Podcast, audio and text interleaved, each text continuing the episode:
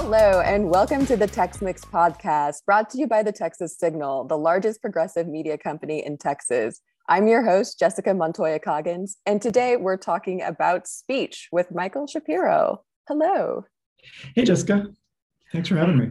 Oh, absolutely. So, Michael is a law fellow with the First Amendment Clinic at SMU Dedman School of Law here in Dallas.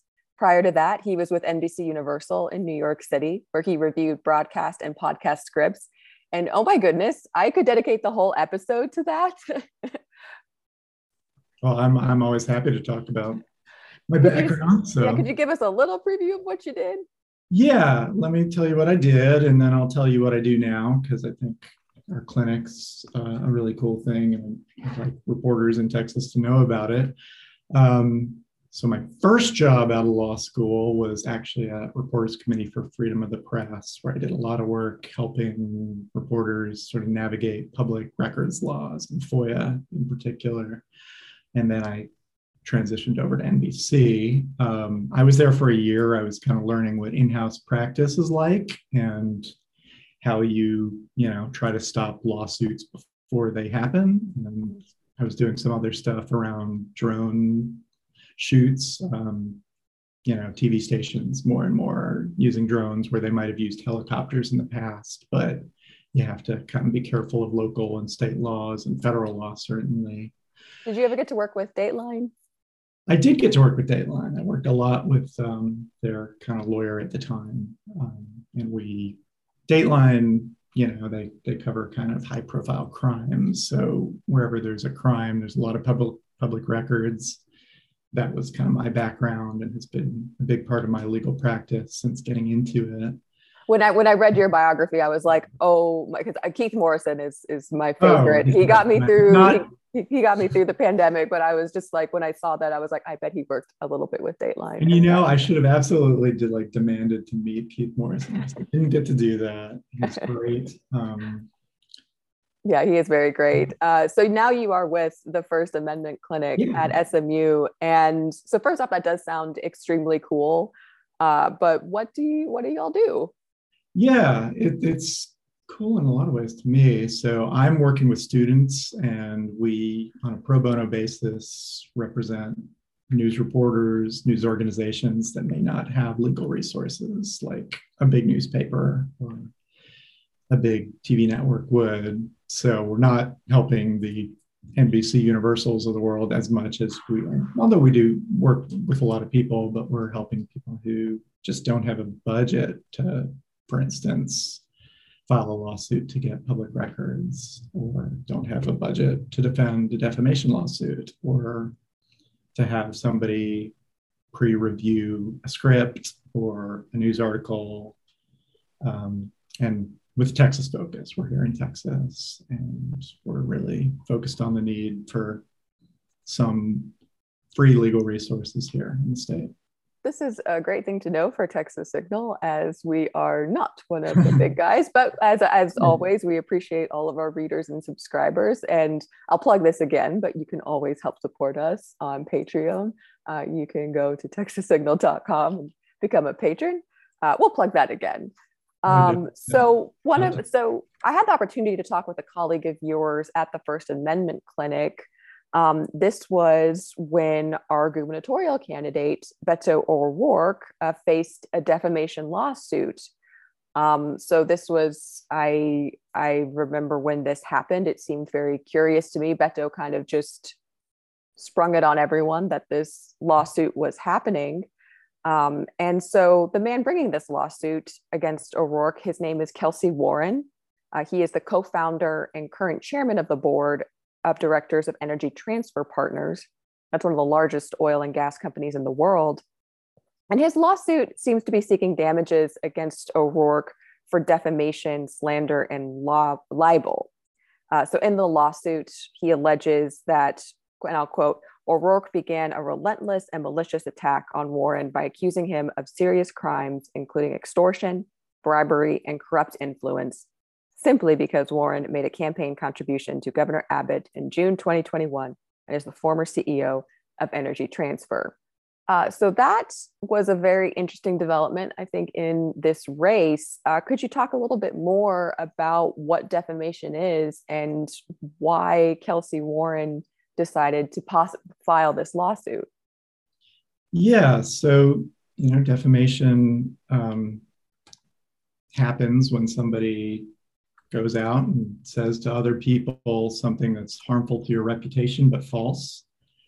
Um, in Texas, uh, what what you have to show if you're suing for defamation is that there was a false statement um, made to at least one other person, but certainly, you know, if you're on Twitter and have a big audience, that would count. Um, the statement has to be defamatory, so it actually has to harm your reputation in some kind of way.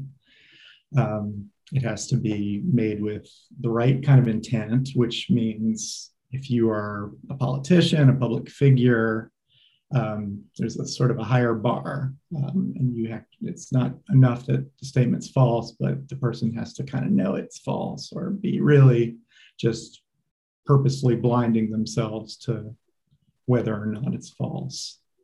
And that's that's all from Times v. Sullivan and cases that came after it, um, which is a famous Supreme Court case that sort of said the First Amendment is implicated when we have these um, defamation lawsuits.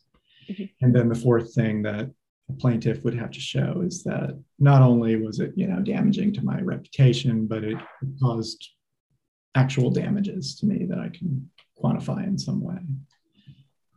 Um, and then there are defenses to all these suits, mm-hmm. which I can get into a little bit too. Um, I don't know if you wanted me to talk about kind of why the, the second part of your question, I think, is why did why might Kelcy Warren have sued? And I mean, so you first have to look at what Beto was saying at the time. I think there was sort of a second, it was a year after this big winter storm, and, and maybe you can give some background. We we all remember we all remember Winter Storm Uri. Uh, yeah. So this it, it, was very tragic. Um, it obviously left millions of Texans without power. Um, you know, several hundred died, um, and shortly after, though, you know, Energy Transfers raked in 2.4 billion um, after that storm, and then a couple. Well, shortly after that, uh, Warren did cut it. Kelcy Warren did write a check to Governor Greg Abbott's reelection campaign for $1 million. Um, so that prompted Beto to, uh, you know, hammer Abbott over this, not only over, you know, the storm, but also the fact that, you know, while people were dying, while people were freezing, you know, unsure of, you know, when they would be able to eat, shower, all these things, Kelcy Warren, you know, accumulates over $2 billion. Right. Not just Kelcy Warren's company, but, or, and we should say his company, right? Um, but um, gas, gas supply companies and, and energy companies, some of them did, did pretty well in that storm. That just has to do with the way that these companies are regulated in Texas. And, um, but obviously it's source of controversy and something that people have written about. And what Beto was focusing on, I think, was that, you know, some decisions get made at the state level um, about how we regulate gas companies, how, how we deal with spikes in prices. Um, and after the storm, these, these companies, some, some of these companies doing really well. And so we get another storm coming, and O'Rourke is talking about this issue, is campaigning on this issue. And I think he, there are five or six statements and some new statements that were added by the plaintiff in their amended complaint, but I can just go through some of them. Sure. Yeah. Let us let us know. To, yeah, you, you have to look at actually what was said and what they're what they're suing over. So most of them are tweets. Um, O'Rourke goes on Twitter and he says, We won't be good to go until gas supply companies are ready for cold weather. But you, Greg Abbott, left them off the hook because gas CEOs like Kelcy Warren donated millions to your reelection campaign. Mm-hmm. Um, that's one statement that actually names Kelcy Warren uh, personally. Um, he has some other tweets um, later. I think that was the first one that they focused on in the lawsuit. Um, five or six days later, he's referring to the people who died in the February snowstorm, Uri, um, on Twitter, and says they were killed by were killed by incompetence and corruption of Abbott, who hasn't required gas CEOs to do anything because they've donated millions to Abbott's campaign. So, you know, maybe that's a reference to Warren, maybe that's a reference to all the companies. Um, Warren has been kind of a top executive at one of the biggest companies, but you don't see him named in that one. Yeah, I was going through, I, I am not a legal mind. Yeah, My sure. legal references come from really law and order. Um, but I, you know, it did seem like he had these series of tweets. Some of them do directly mention Warren. Um, and but as you mentioned, there is this extremely high bar for defamation. So it is not just enough for you basically to say, um, you know, so and so is corrupt, uh, which is a good thing for, for us at Texas Signal, uh, who, who do that pretty much on a daily basis for various individuals. Um, so for cases that have been successful with defamation, what sort of is that that goes from sort of that that bar of just it is truly harmful and this is like this is how how we proved that or it was done with that intent of doing damage.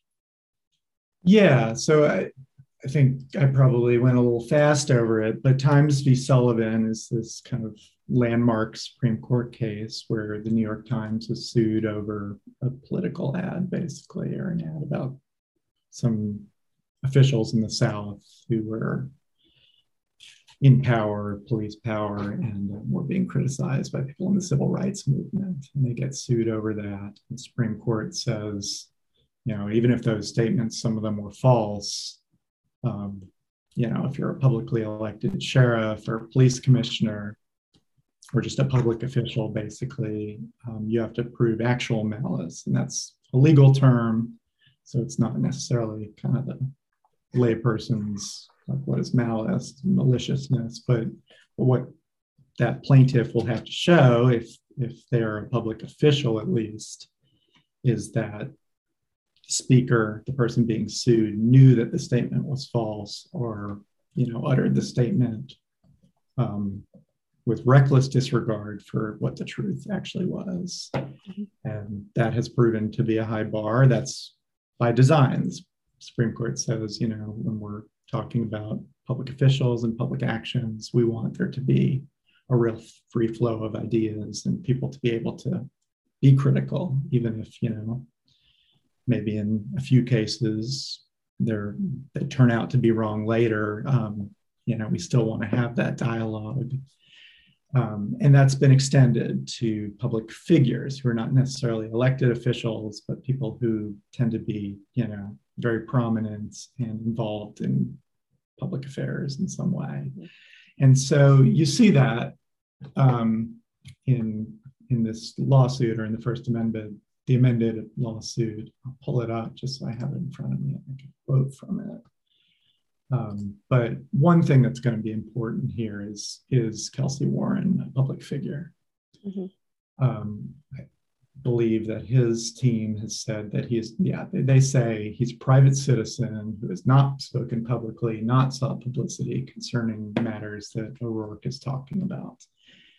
Um, and therefore, you know, insinuating that he's committed extortion or bribery, you know, that that's going to be tough to do is what yeah. they're saying. I guess that I guess that is a question. If you're so that's, Fortune that's 500 CEO, if you're a Fortune right. 500 CEO, if you and he has donated a lot, and and mm-hmm. we're in, we're both in Dallas. There's a a giant park downtown that he basically uh, bequeathed, and um, I guess this is a little reminiscent of the Larry Flynt trial. That for me is what I always think of when when I think of of defamation.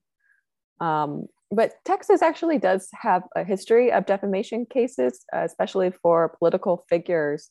Could you talk a little bit? And I, uh, when we were writing about this for Texas Signal, uh, your colleague mentioned this case, um, but this case, Car Carr v. Brasher, and what that what that meant for defamation. Yeah, well, I can absolutely get to Carr v. Brasher because that's you know one of these cases that's um, has to do all with with the political campaign and the type of speech it's made there. But I, I think it might be good just to sort of talk about this public figure distinction because oh, that sure. yeah, absolutely.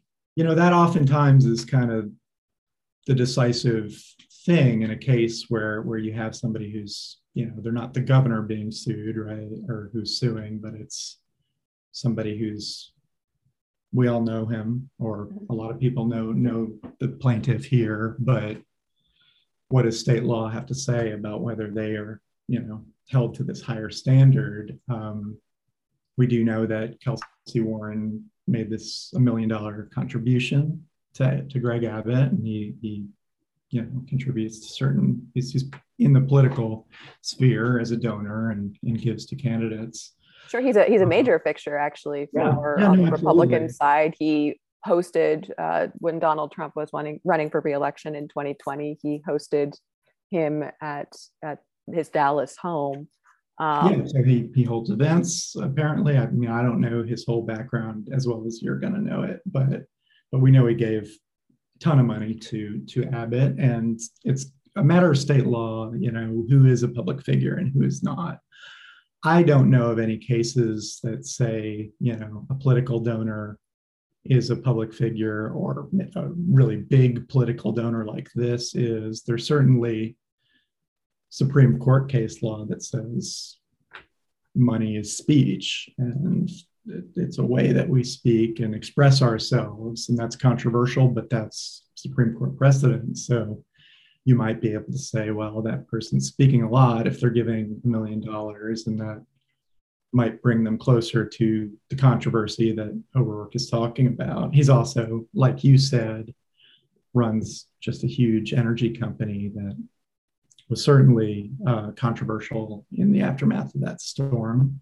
Mm-hmm. Um, and there's a test for this. So, what Texas courts will go through is they say, is this a public controversy that was, was being talked about? Um, that's one of the prongs.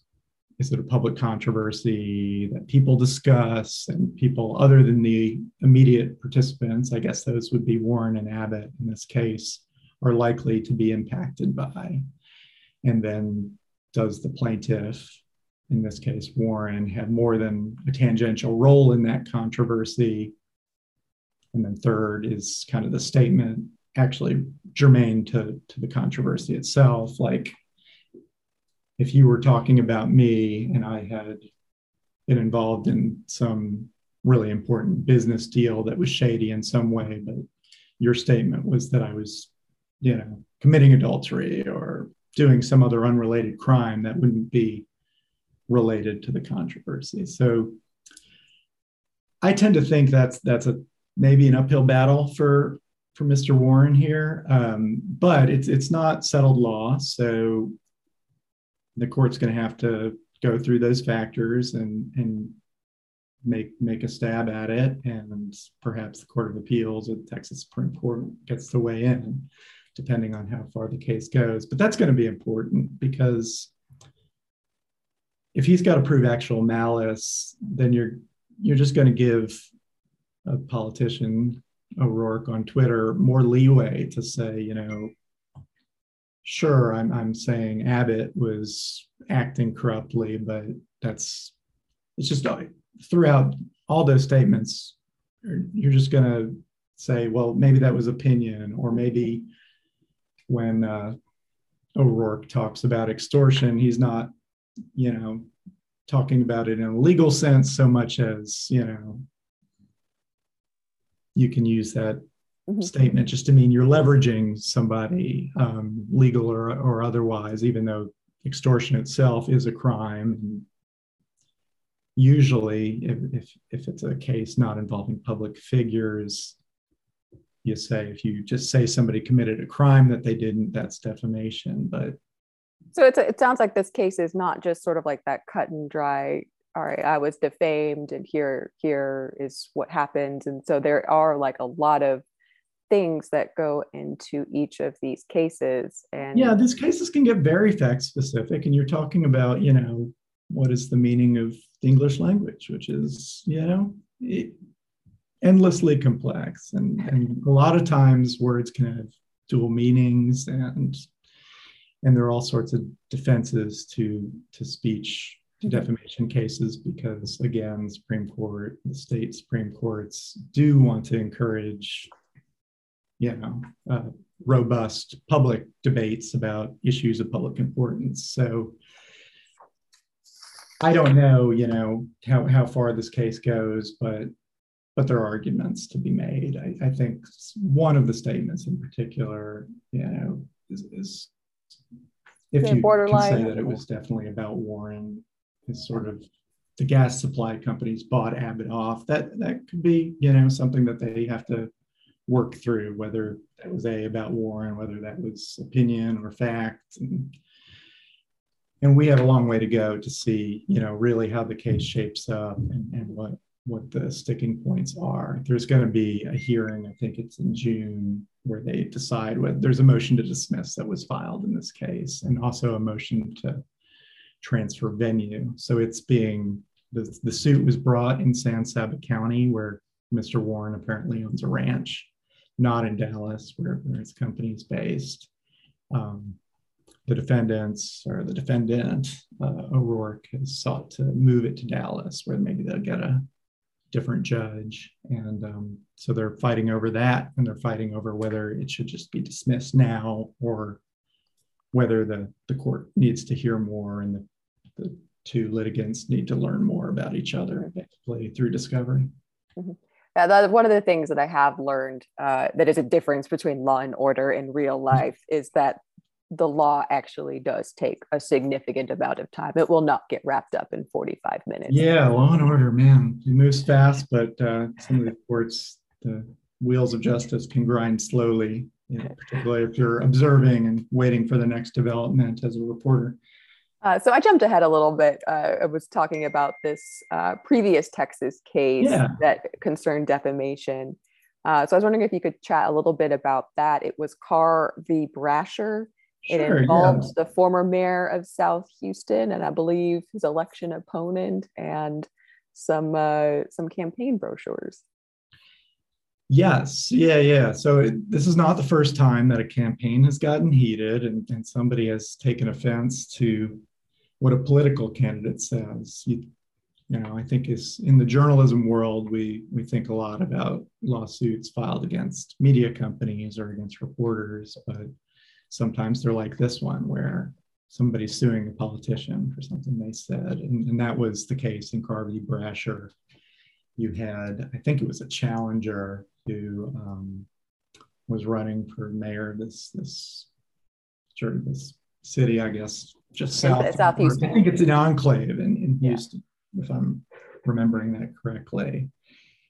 And they, these are kind of, uh, you read them today and you say that this sort of sounds a little quaint almost. like like a very nice insult to be. I know, yeah. So one of them's like the mayor said no tax raise. Baloney. What's what's wrong with City Hall? And so that's defamatory apparently, um, because it insinuates that the mayor raised taxes. I guess. And, and what kind of management has this mayor brought to city government?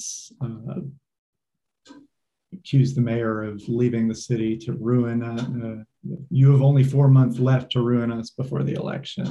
Um, he called the mayor's administration, compared it to a banana republic with a police state mentality. So some of them, you know, are a little bit edgier than others. The baloney thing, you know, I hope my worst opponents say that I'm full of baloney.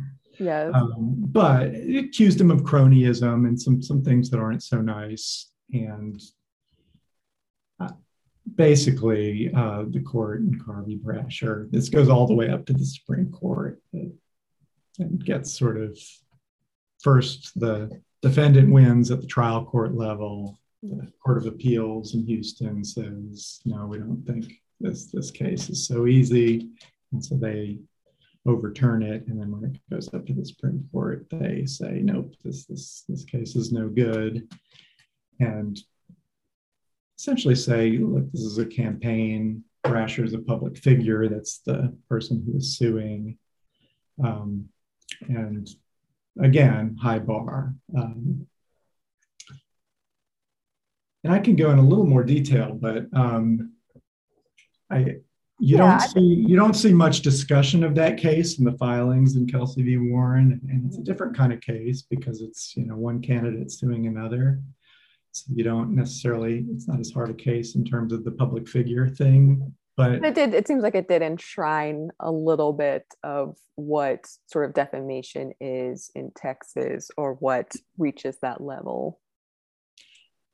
Yeah, absolutely, and I mean it just I think it illustrates that you know when we're talking about elections that that's certainly a public kind of matter where where this this higher protection for speech is going to be mm-hmm. required I, and so there certainly are a lot of high profile defamation cases that have occurred or ongoing i know we've I personally, the the whole Johnny Depp Amber Heard trial is very, I it, it makes me uncomfortable. I don't necessarily like it.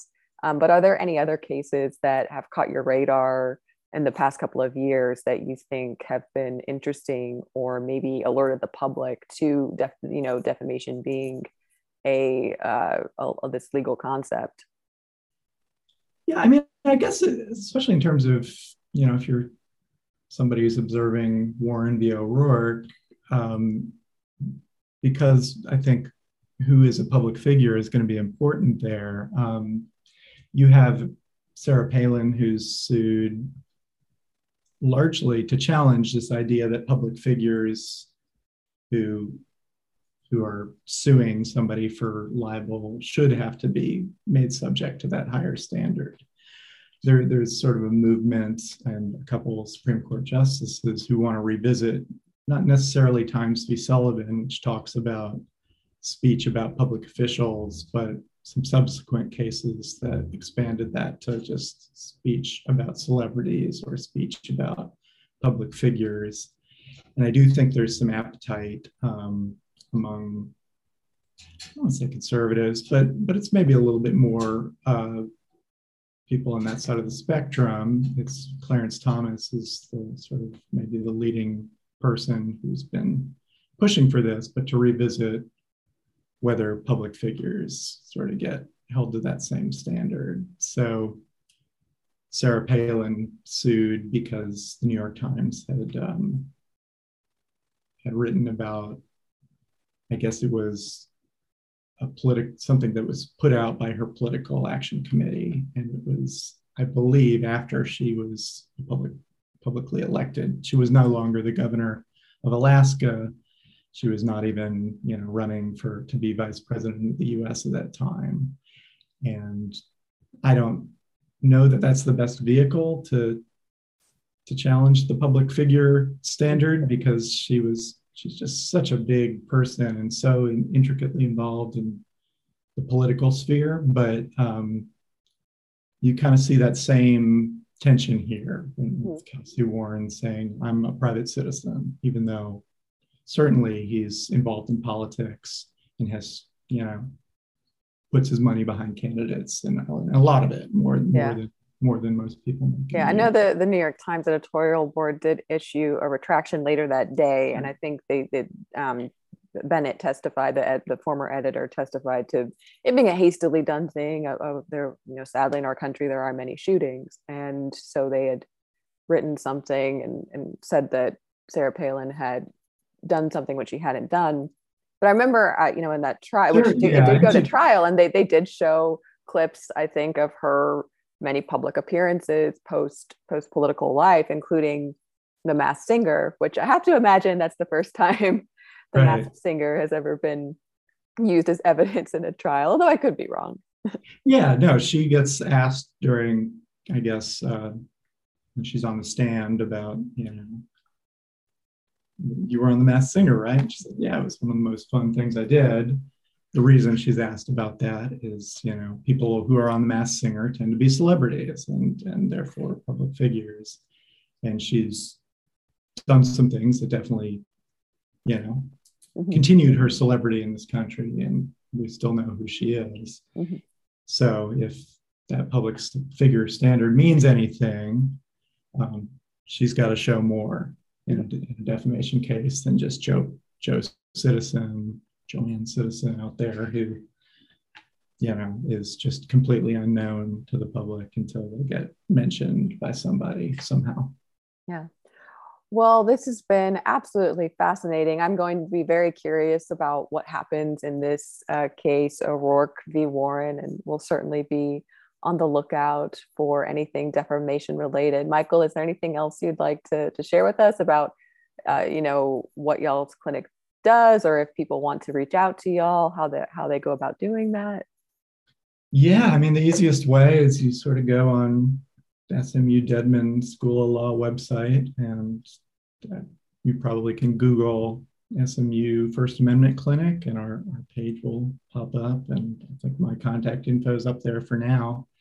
Um, and you know, we're we're really easy. We, we try to respond to everything, and, it's all kinds of expression. It's I, I did talk a little bit about the work we do with news reporters, but it's not just that. So everything except for sort of the religion part of the First Amendment, we're, we're here and we're a resource for the public. Well, it's very important, especially in, in these times where we have seen many attacks on the First Amendment. It's great to know that there are folks that are helping to enshrine that most most well i guess the number one although i don't know if it's totally ranked like that uh, but one of one of our rights yeah, and I just I can't say enough about the students we have here. They work really hard, and, and I don't know. It, it's it's a great a great resource, I think, for the public. So, yeah, well, I, I hope I hope maybe maybe when he makes his publicity rounds, Keith Morrison will get a chance to to, to visit to visit Dallas, and yeah. maybe he'll he'll stop in. Let's hope. Not gonna yeah. Well, thank you so much to, to Michael Shapiro for joining us today. Um, be sure to subscribe. Uh, we're available wherever you are. You get your podcasts, uh, Spotify, Apple, Google. I think we're up on Amazon now. Uh, and the Tex Mix is also online. We're on all social media channels. And you can also follow the Texas Signal. Uh, as I mentioned before, we are on Patreon. Uh, you can go to texassignal.com slash donate and become a patron. All right, guys, thanks so much. We'll talk to y'all soon.